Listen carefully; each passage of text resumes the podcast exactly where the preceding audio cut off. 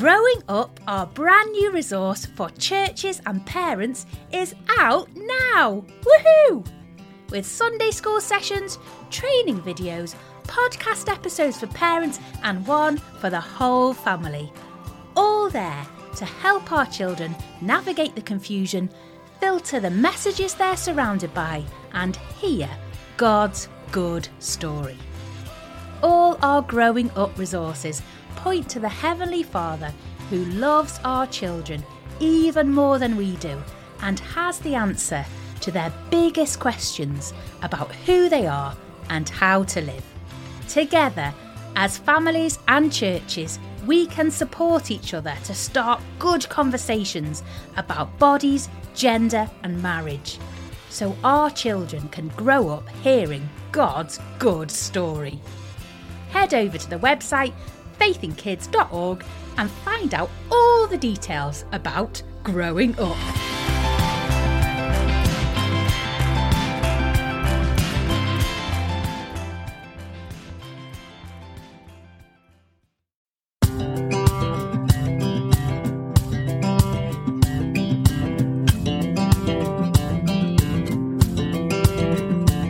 I think that the generation of that age group now, they are living in a very grey world. And I think it's greyer than it was for us oldies.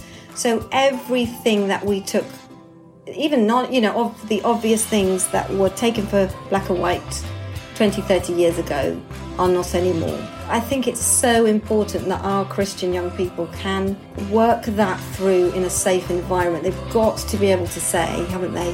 How, how do I know what's right? My good friends telling me this, my teachers telling me that. I really care about them. How do I navigate my way through this world? And there's got to be a safe space at home and at church for them to say those things and to be led through it.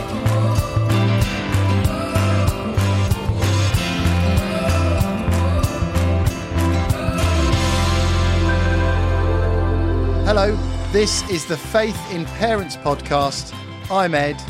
I'm the director of Faith in Kids. We're in this mini series called Parenting Through the Stages.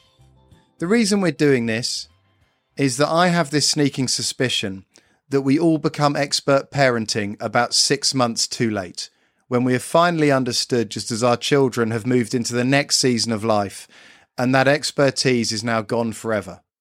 So we're trying to look at each stage of parenting and just ask the question what is it about to raise this age group to know Christ? I'd like to say I have a panel of experts, but no one would let me do that on any podcast because almost no one believes parenting has experts. But I am here with three great friends. Uh, Andrew, why don't you introduce yourself? Where are you? Who are you? How's it going? Hello, I'm Andrew. Um, I'm in Sheffield and um, I'm here with my wife, Katrina. Hello. So just clarify for us, Kat. You have children in this age group we're talking about this evening, which is 15 to 18 year olds. Is that right? Yes, we do. We have a son who's 16, a daughter who is very nearly 14, and another son who's 11. Uh, Zoe, could you introduce yourself? Tell us a bit about your family and what is it you do? Yep, I am in Sheffield, and um, weirdly, I have children of almost exactly the same age 15, 14, and 11 and also a son of 15, and it's my daughter in the middle who's 14, and a little boy of 11. And I'm a teacher. I teach secondary RE and philosophy in Sheffield. So I have the privilege of hanging around with teenagers all day at school and also when I come home, which is a joy. So Zoe, could could we could we start with you then? Given that uh, we're at the end of a very long year where you've probably seen all sides of this age group in ways you probably wish you hadn't in some ways. It's been a hard year to be a teacher. Can you just tell us a bit about what are 14 to 18 year olds like? If you were describing them to an alien, what would you say? Wow, I think, I mean, the first thing I'd think of is diverse, obviously. Any group of humans, if you ask what are a certain age group of humans like, they're all different, obviously. But um, I think they are a very special age. So I think it's a privilege to both work and live with humans of that age because I think they are they are becoming um, they're coming out of just being what they're a product of their family and they're discovering who they want to be, who they are. Um, I think they're trying to work out who they are in the world around them with friends, with society, um, how, who they are with their family. All, so they're, they're wrestling with so many big matters of identity, I think, humans of that age. Um, and the COVID has been, I think it's been really hard. It's really taken its toll on them, and they've been amazing. Some have really struggled. Um, found it lonely and difficult. Um, but I think uh, some have been very honest about that and shared that both at home and at school. Some some of the teenagers around I think have really thrived on it. I think a few fewer, but have just liked being alone. Have had a bit of time on their own to get on and be really self-directed, which I think some teenagers are brilliant at more than others. Um, but for a group of people, that age group, who really need other people, mostly need each other. It's been a really hard time, I think, to be isolated and and away from other people. Thanks, Zoe. Uh, Kat, what are the common parenting experiences of this age group that you see? What are the things you wake up expecting your day to, to uh, contain?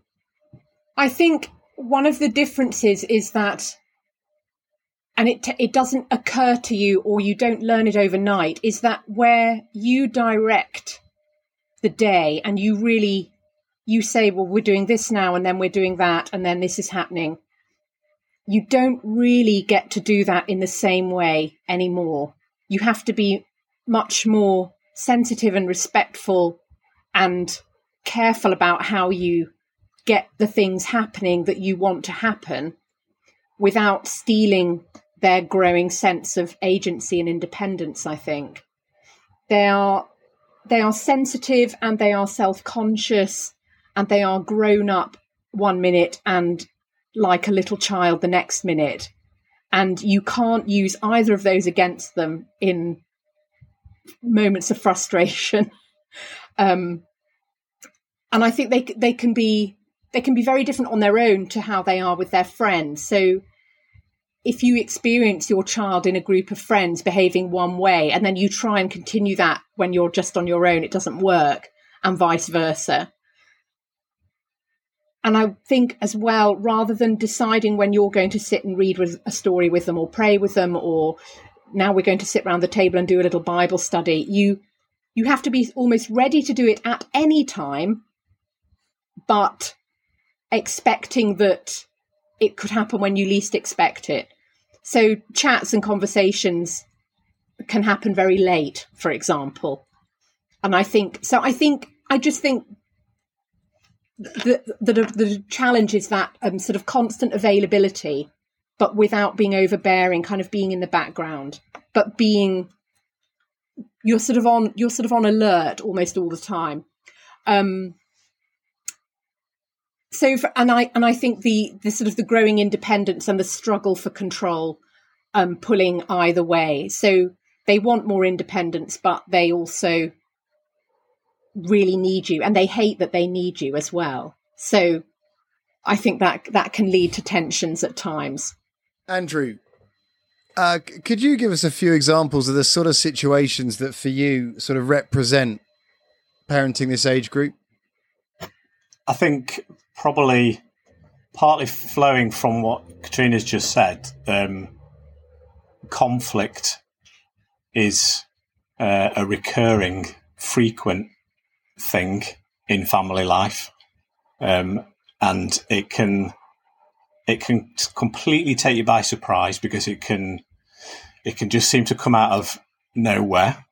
Um, I guess you know, picking up on what on what Zoe was saying, that there's often a they're like emotionally quite tangled up sometimes, and that can, you know, their their responses to things can be quite un, unpredictable. Um, I think so. Yeah, conflict.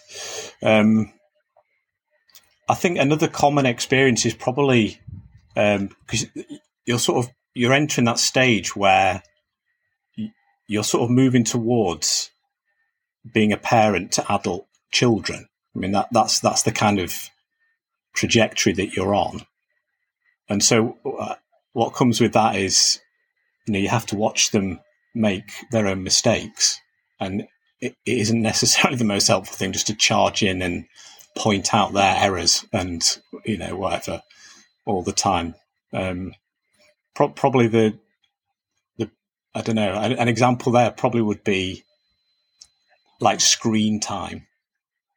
So, at what point do you stop imposing specific boundaries and you must be off your phone by this time, etc.?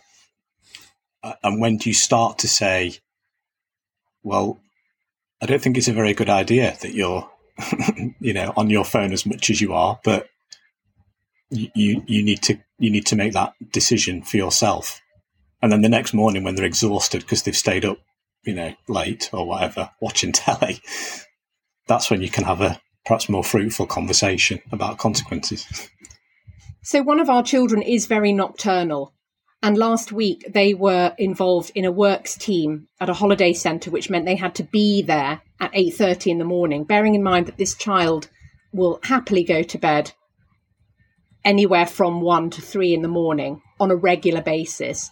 And because we are not also up at that time, we're not there to police that. So that was quite a good example of learning and consequences last week, um, which we I mean, we were very invested in him.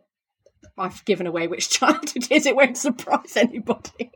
um, very invested in, in in him being where he needed to be on time. So we did we did help, but the, yeah, you had to be really careful in the sort of you know not laying it on thick with the sort of well, I I could have told you this would happen, given how late you went to bed, for example. Um, so I think there's things like that, and you they're sitting in the car feeling tired and hungry because they've not had any breakfast. Well, that you know that's tough because you've made a commitment to be at this place, and you will, you know, have to sort of work it out.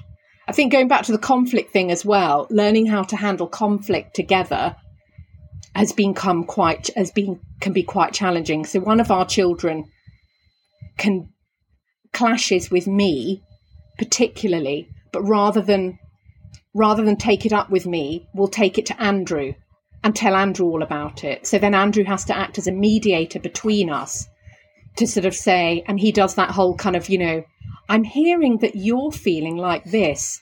Would you like to tell mum what it is that's upset you? and now.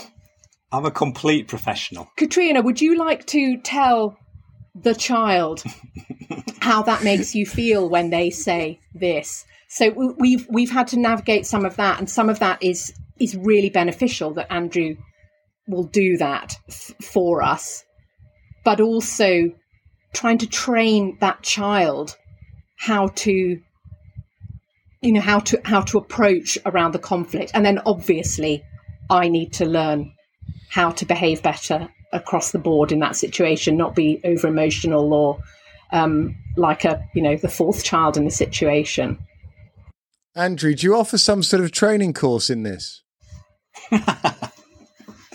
well, maybe I'll start. He's pretty good.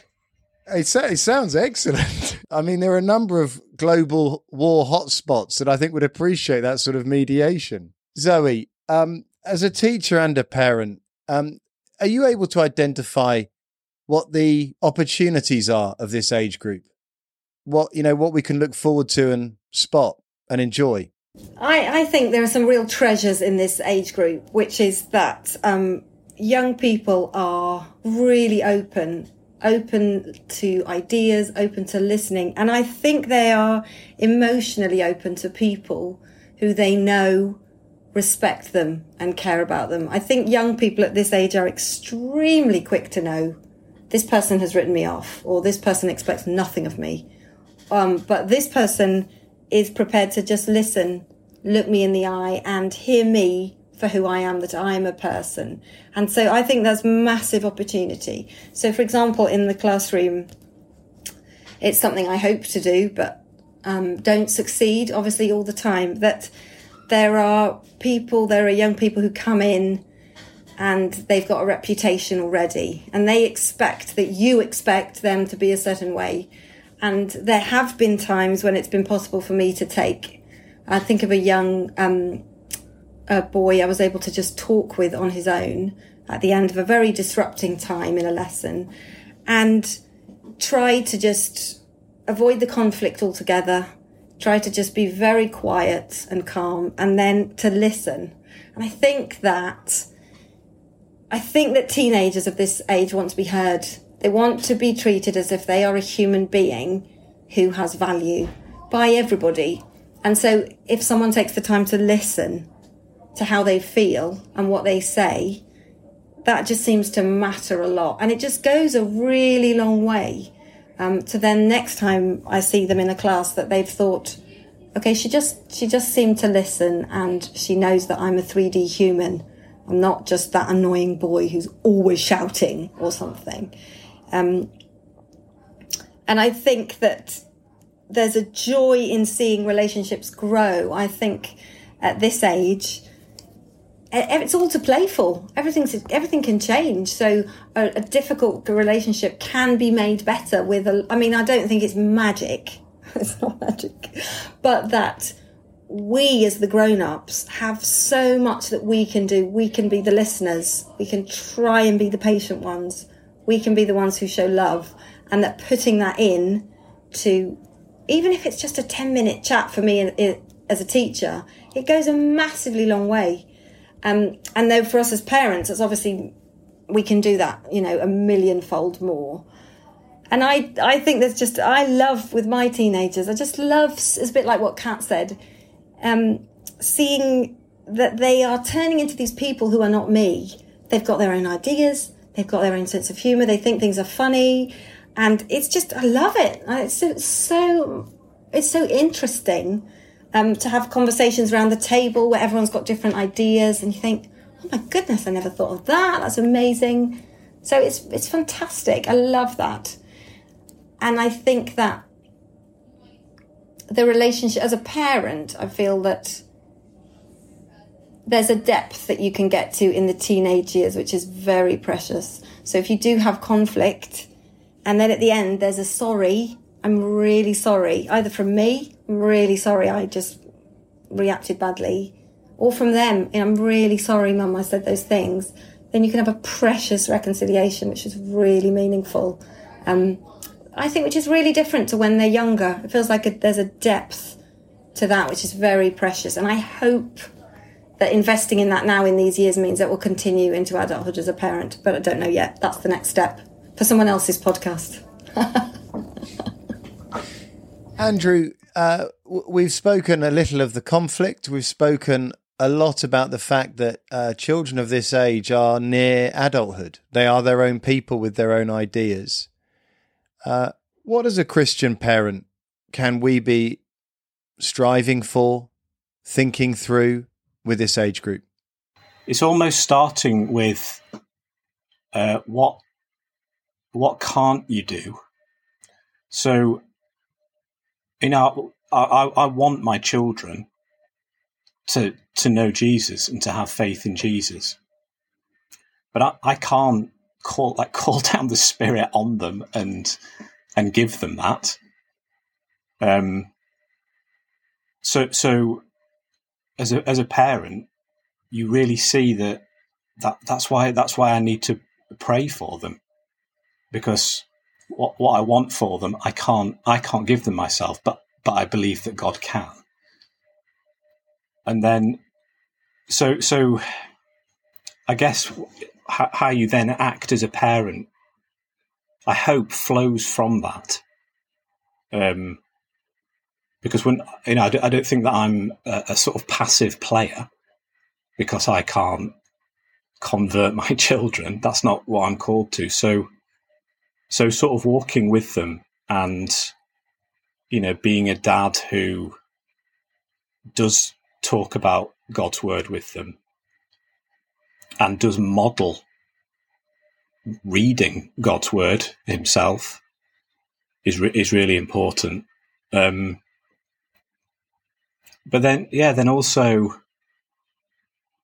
it, I mean, yeah, it's not it's not that we it's not like I swoop in every now and then to do a bit of Bible with my children and then go.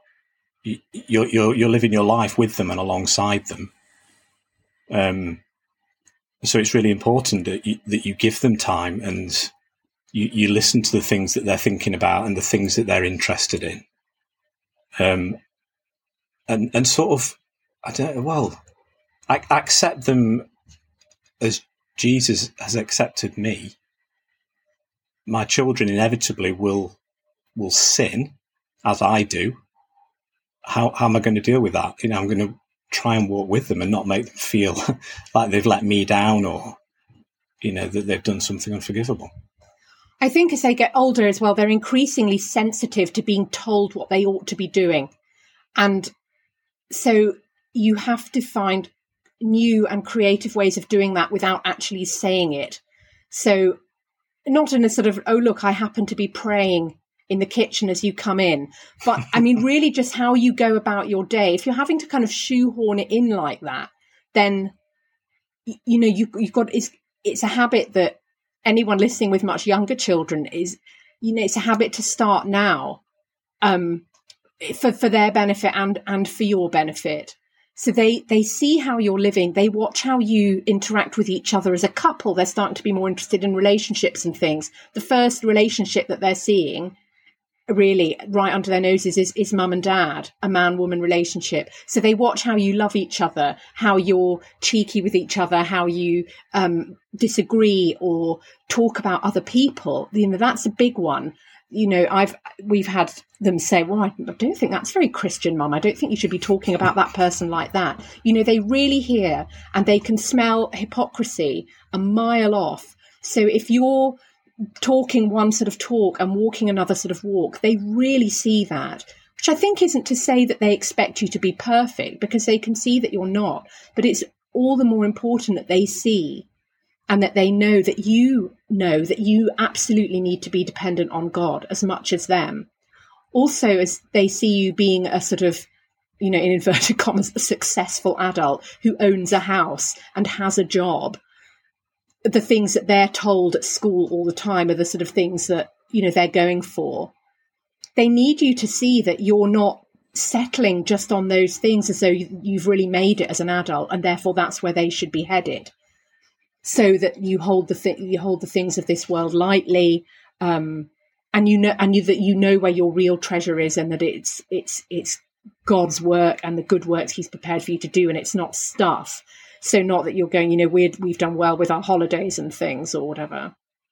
Kat, this is a very practical situation. So you, are going to have to help us understand how we do that. You know, if we are someone with a job, with a roof over our head and clothes on, how, how, how do we demonstrate as a parent with people who see everything that we're we're striving for more? How, what is that? How, how do you manage to do that, Kat? You know, like a massive, massive house and a better car or something. Sorry, and striving for more doesn't mean a bigger house in this particular instance. One of the children actually did ask me the other day, and has asked us a few times recently, Are we rich? And to which you, you know that's a real gift of a question to answer in a way that um you know because you, on one hand you could say well no we're not as rich as so and so but uh, actually we we have i answered it that yes, we are rich. We, you know, we are richer than so many people in the world, and we have everything we need and more, and more than that. And it sounds a bit cheesy as you're saying it, but you think, I can't not say it. Otherwise, I'm leaving Jesus out. You say more than that. You know, all this will go, but and we, but we have Jesus. We know Him, and we know we know God.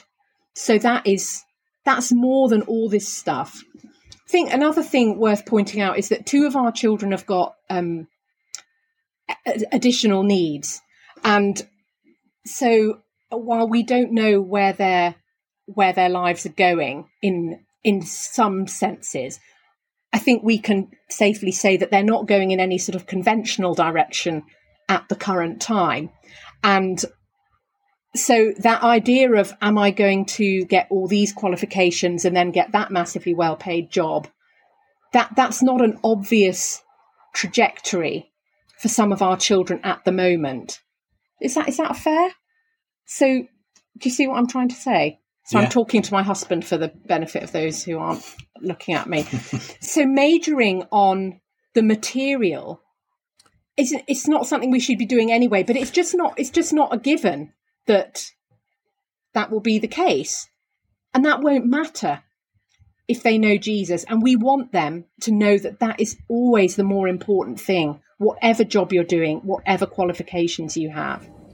I think I totally agree with that, and I I really agree that with with teenagers, there's no hypocrisy. They see through you. I, I feel that as a teacher and as a parent. So a teacher who says one thing and does another is just, they can see that straight away. Or if a teacher says they care, but actually they really hate the child, uh, they know that. And I think that's such, I just, quite frightening sometimes because, uh, well, my heart is certainly not pure and I have bad motive. You know, we all do, don't we? and at home, you know, they see they, they see through any, like you said, any hypocrisy. And so I think that for me, the starting point is just got to be to ask God to change my heart first, so that what they see would be true, my true heart coming out, so that He would have changed my heart, so that I really do love Him, and so that when we talk, what I'm naturally talking about is what things that are, like you said, both of you, the, the eternal things that we are talking about who Jesus is, what he's like, what it means to follow him. And if that's what's coming out of our heart, that's what we'll be discussing more than the car and the house and the holiday. And that, then they will just pick that up and round the table.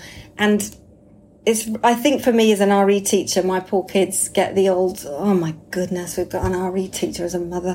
But it does mean we have a lot of conversations at home about what happened in their RE lessons at school, and we we um, we spend a lot of time talking about what what is true about the world and what other people is tr- people think is true, and how on earth do we know what's true, and how do we love people who are different from us? And I I hope what I want them to know is they are loved by God and that everyone is loved by God so that we're not on some sort of crusade to convince people that we're right. What we want is we want people to know that God loves them, and we want our own. I want my own children to know that, so that if in five years' time they say, "Do you know what? I I'm not sure about all this," they will know rock solid that they will still be loved, and that that goes on at home, and then hopefully that will bring them back to God. Um, but I think I think that's absolutely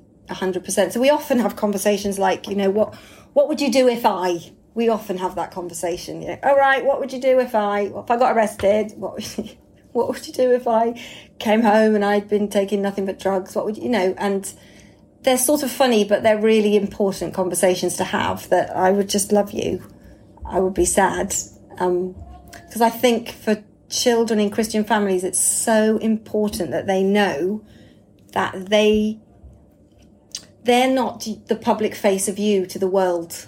So we don't need them to be good, nice children so that our families in church or whatever will think we're good parents. And I think, sad to say, it's really easy to feel that, isn't it? Oh my goodness, don't talk like that in front of our friends. What will they think about me, basically, because of what you've just said? It's a terrible, I think, pressure to put on your kids, which I've definitely done. And I think is incredibly unhelpful. Doesn't lead them to Jesus. So hopefully, I've got to that. Somebody gave me this. It was not my own idea at all, but I used to pray with the kids at night that they would love. When I was praying with them at night, that they would love Jesus, and I've just totally stopped. In the last sort of five years, I just pray at night with them. They would know how much God loves them, and uh, somebody told me that that's how they prayed with their children. It just really touched me because I thought actually that's what they need to know they need to know how loved they are by God and not what I am subconsciously telling them that I want them to do. Andrew, can you tell us a bit um, practically? Uh, you're living with almost adults, and we, have talked a lot about the, you know, the inability to sort of force them, make them. We don't, we you don't want to do that. So, in the realm of sort of Christian habits and lifestyle, opening the Bible, praying, going to church. What what, what have you settled on, Andrew? I suppose, I suppose this is an opportunity where I could, uh, you know, I, I could give you the answer in theory. This is what it should look like. Um, So, I, I, I'm not. I'm not in the habit of sitting down with our two older children and reading the Bible. Not like I used to be. Um, I think. I think that's partly um, ill ill discipline on my part. Um, you know, it, it, I found it quite difficult to to you know to try and encourage that that discipline in them during times when I've been struggling myself, you know, with my own, um, well, just with with my own faith. Um, but I think, but so I think them seeing me reading the Bible is important. But I think just being able to have conversations with them. Um, we had at the tea table yesterday. We were we were talking about heaven. Um, no, we weren't. We were talking. We were talking about nakedness Be- because of a weird dream that I'd had. Which we don't need to go into. I, I, can I can tell you the dream if you want. It's not. It wasn't inappropriate, but I think the, the, the dream in this particular Okay, podcast is less significant, Andrew. I think we'll focus on the parenting conversation over tea. okay. you could do fine, that yeah. dream on or a maybe we'll put it as an outtake or something like that. I, I don't mind. Anyway, we so we had this conversation about nakedness and what does it mean that because you know before the fall, Adam and Eve were naked and had no shame. Um, so we, we had this great conversation about what what does that mean that kind of who we are. But and then we got onto heaven, and uh, one of our children was saying, "So will we be naked in heaven?" And I was like, "Well, I don't, I don't know." And he and he said, "Well, but there's loads of there's loads of clothes that I really like wearing, and that I think you know God." He might be looking down from heaven, going, "Yeah, I like, I like that. We'll, we'll have that in in heaven." so it was it was a really random kind of slightly weird conversation. But then we did get on to talking about, you know, ultimately, um, it's that you know he- heaven is that God Himself is there. You know, it's not it's not just that it'll be great, but God Himself will be there, and that and that's what will be amazing. So, so yeah, I, I I think what I'm saying is that well, I suppose it's the importance of being disciplined yourself, and you know, you just having the sort of the, the biblical narrative nearer the front of your mind means that you're ready to have those conversations. You know, just taking the chances whenever they whenever they come up. I mean, as for church, we- we're still at the stage where we will say Sunday that this is what we do. Um, Yeah. By and large, that's fine. There are times when it's a bit, "Ugh, I just don't want to. Um, Yeah, mercifully, we haven't really had any stages where people really haven't wanted to come. We've had times where people haven't wanted to go to children's work or youth stuff. Um, and our church is a planted church of 12 years old, something, Something like that. It's about 12 years old. And I expect, like a lot of planted churches, there are very few teenagers in it. In about five years' time, there will be loads of teenagers. But at the moment, so our eldest, our 16 year old, is one of about four teenagers of his age. There's one other boy his age, and there are two girls in the year above him. So that's that's it. That's our that's their youth for them. So you're talking like a really small group. But I have to say, I don't think people should be put off by being in a church like that and immediately think you have to go to the big place with the big youth work because relationally it has been really rich for him and it has been really beautiful to see the way that students and young people in their sort of early 20s who are much nearer in age to him than they are to us have, have sort of got alongside him and chat to him, talk to him about games and gaming and the stuff that he's into, films. And that has been really good for him, for his confidence, for seeing Christian role models just a bit further on from him, arguably a better role models for him than a similarly fumbling along Christian teenage boy. I mean, I'm not saying that there can't be great friendships within youth groups, but they just haven't really had that. It's been with older people and with and with our friends, people taking an interest in our children. I think church takes on a different role as well at this age because um, being more engaged with the world and the ideas of the world. Think young people between 15 and 18 are suddenly realizing there's this massive disconnect between what I hear at church and what I hear at school and what I hear from my teachers. And in, sometimes there's a massive cultural disconnect as well, isn't there? The way people are in some in churches sometimes feels like a different world, um, just in terms of just talking and singing and dressing and behaving and everything. And I think for a lot of Christian young people at this age, that's really difficult. They can feel like they're living in two different worlds and they've got to work out, oh my goodness, which is my world and which is true. And I think that's very, very hard for them. And it's a challenge, I think, for us as parents to try and really be upfront about that and not pretend it's not happening. I'm running a camp this summer. Uh, and it's replacing a whole heap that have been cancelled. So it's only three nights, it's under canvas. And one thing I notice is that we've got some young people coming who I don't think would have gone to camp normally because it's a bit shorter, it's a bit more relaxed. And I've had parents say to me already, uh, my son, my daughter finds our church very black and white.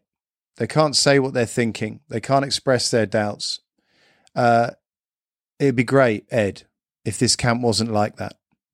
And and I think what I take from that is is a fairly common experience of being a parent is that um, often parents are having the grey conversations with their children at the edges, at the limits, understanding what it is to live as a Christian with doubt, with questions, with a culture that is firmly set against you. Uh, and we are putting them into youth groups led by absolutely wonderful saints who are much clearer on the black and white. I think um, I definitely agree with that, and I think that the generation of that age group now they are living in a very grey world, and I think it's greyer than it was for us oldies. So everything that we took, even not you know of the obvious things that were taken for black and white 20, 30 years ago, are not anymore, and so even to express, I think it's so important that our Christian young people can work that through in a safe environment. They've got to be able to say, haven't they? How, how do I know what's right?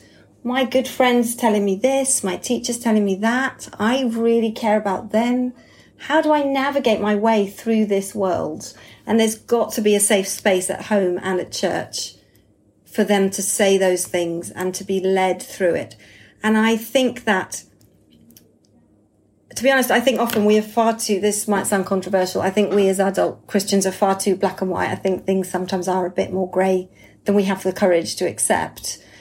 But if, if the key thing is that these young people know who Jesus is, then if they want to know him because he's so wonderful, then I wonder if these issues won't be the key issue.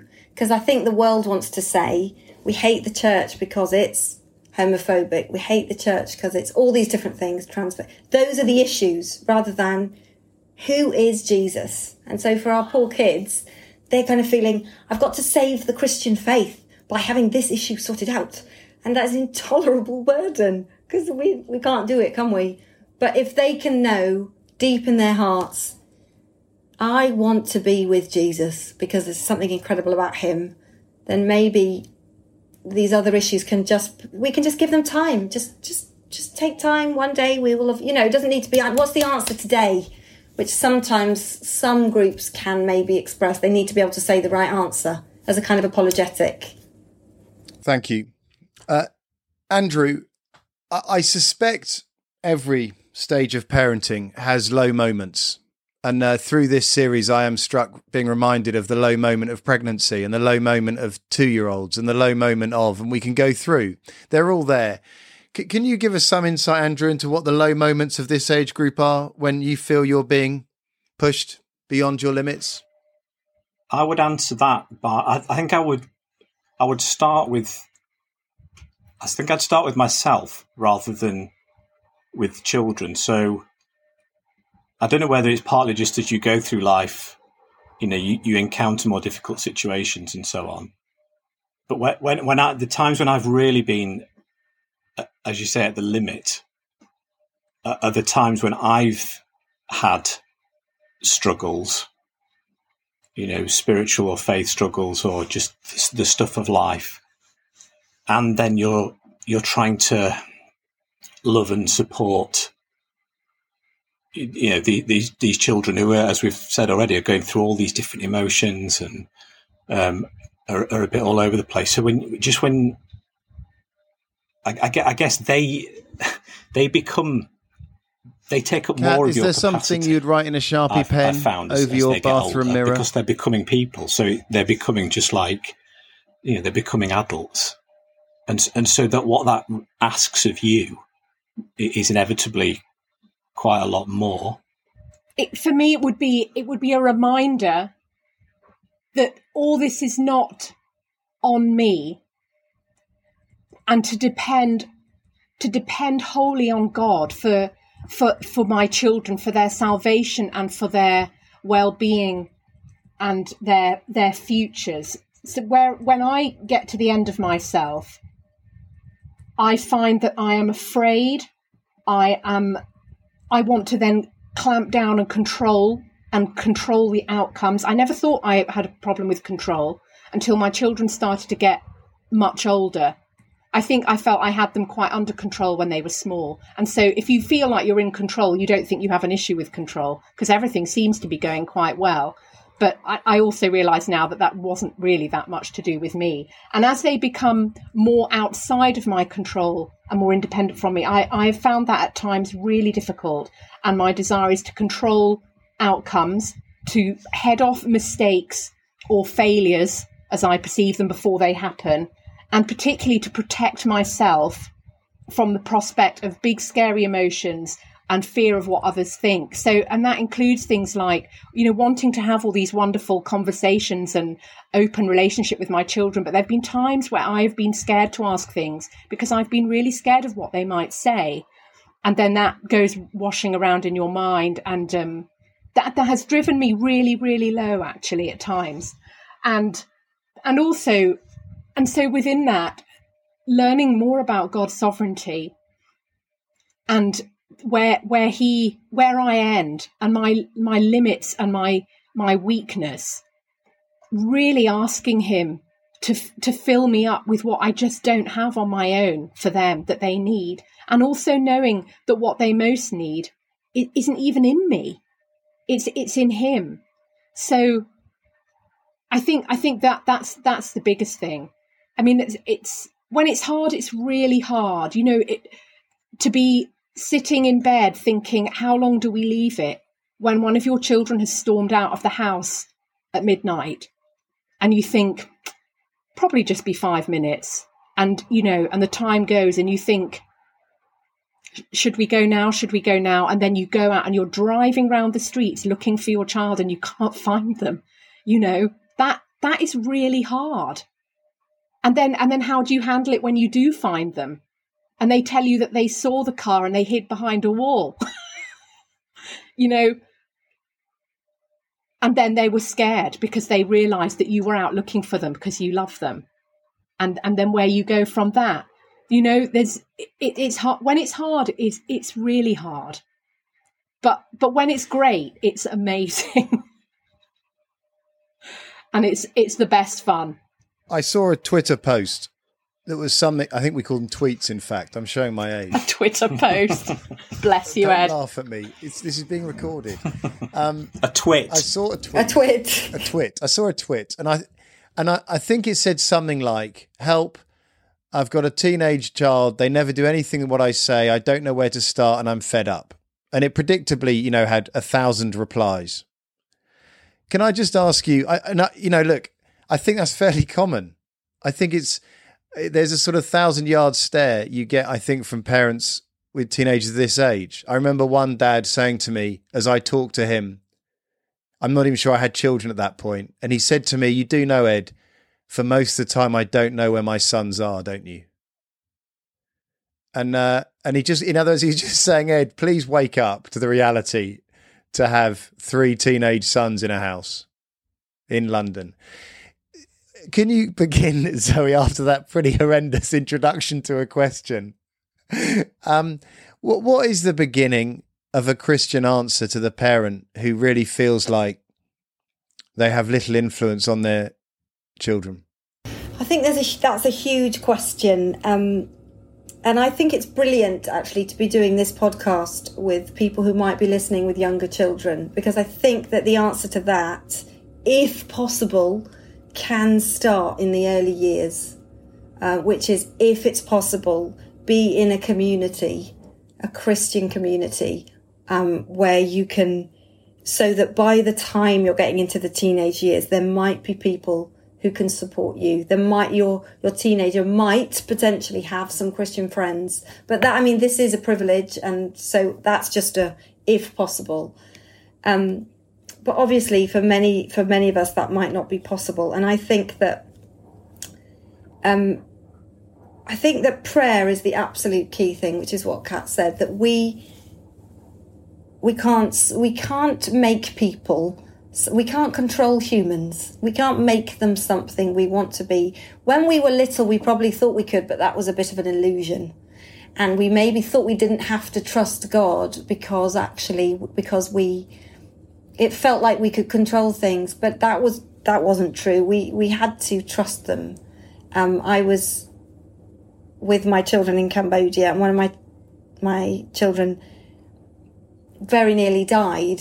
And I realized with a sharp and painful jolt. I am not in control of this child's life. Only God holds this child. And as they're teenagers and they're more independent physically, it's still only God who holds them. And I think we we rely, we have to rely on him in prayer. And in the middle of the night when I'm awake, tossing and turning, worrying about my failures and all the things I've done with my children wrong, I often remember that I try to call to mind, is more honest, that we've been promised that we have a great high priest who is interceding for us. And it just reminds me, he's interceding for my children. I, I try to call their names to mind and say, they are being interceded for now. So that tr- that is a that is by way of helping me to trust. At the same time, I think there are really practical things we can do. I think that as parents, we need to feel okay about reaching out for for help. If we think, my goodness, I don't know what to do with my teenagers, I think we should try and reach out. If there are people in our church, youth workers, um, I've emailed mine and said, can you give me advice on X, Y, and Z? And they're fantastic. If I think if people's church doesn't have that, there are organisations, probably like you, Ed, and others, who can be emailed I think I think we can talk to our GPs. I really mean that. Teenagers go through times of real anxiety and mental health problems, and we shouldn't, as parents. I really think we have to take that seriously, particularly now, COVID times. We've got kids who really need professional help. I think we should reach out to the GP. Um, and be honest with friends and say, I just haven't, I just come at the end of myself. I, I don't know what to do. And I think that's really difficult as Christian parents because we've got horrible pride.